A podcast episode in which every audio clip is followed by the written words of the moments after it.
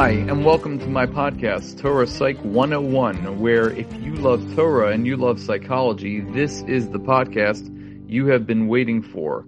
I am your host, Dr. Jonathan Lasson. Let's get right into it. When we teach developmental psychology, oftentimes we teach Erik Erikson's stages of development, which are eight in total, and the final stage of Eriksonian development is what we call integrity versus despair. And that's when an older person, towards the end of his life, looks back at his life and decides whether or not he lived the life of integrity. And the alternative is that he will despair in the knowledge or the perception that he did not do anything in his life that preserved his integrity. In this week's Parsha, Parshas Lech Lecha, we find Avraham saying something very interesting, and he says in Perek Tes Vav in uh, Sukkim Beis through Dalet, Vayomer Avram Hashem Elokim Matiten Li Vanochi Holech Hariri V'nei Beisi Yorish Osi. So Avram is saying that Hakadosh Baruch Hu, what is it that you can give me, seeing that I'm going to be childless? And my servant is going to inherit me.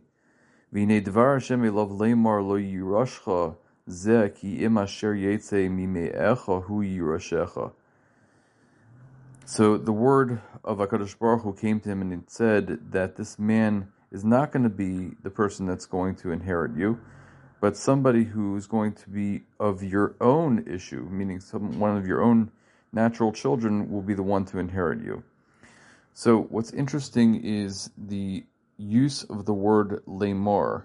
Now, a lot of times people pick on the word lemor and decide that we can make different drushas from that, and this is no exception. So lemor usually means saying, but it actually means to say. And we usually use this in the context when we say the word lemor, when a person is trying to convey something um, to somebody else that was oftentimes said before.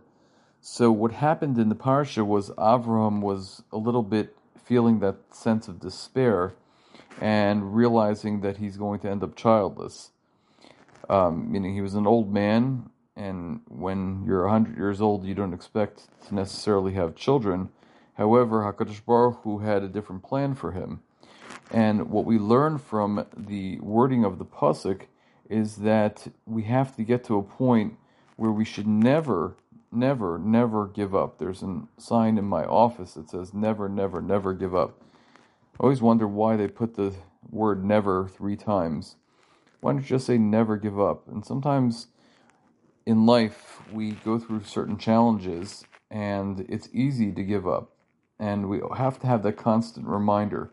And three is a sense of chazakah whenever something is done three times or said three times, it concretizes it in our mind and in our actions that this is how we should approach life. We should never, never, never give up. And if we say those words, never, never, never give up, then it really starts to become part of our, our essence.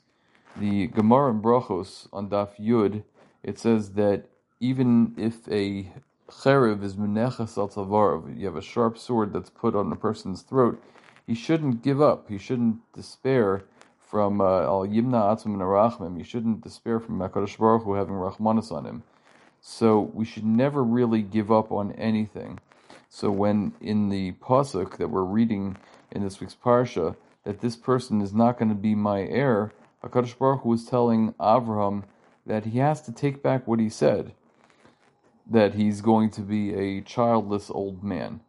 Because if he doesn't get rid of this idea that he's going to be just despairing and uh, living a life of a childless, uh, you know, a childless existence, he has to start saying to himself and changing. This is what we what we do in psychology all the time is cognitive reframing, changing the way we think, also by changing the way we talk is a good way to change the way that we think.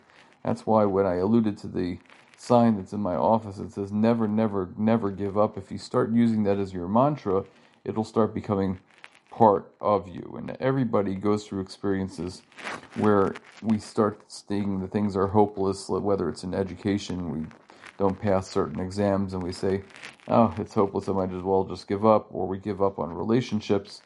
And we should never get to that point, and that's what the Torah is trying to convey in this parsha by saying Lemor that HaKadosh Baruch Hu is conveying a message that do not despair, don't ever give up, don't ever develop that mindset or attitude, or else it'll seep into your essence, into your being. So we should take that as a lesson going forward that the Torah is teaching us the basic psychological idea of cognitive reframing, that we should reframe the way that we speak because it'll help change the way that we act. And by changing the way we act, it changes our whole personality from that of someone who is depressed and having that sense of despair to somebody who's optimistic and having that sense of hope. Wishing everybody a wonderful Shabbos.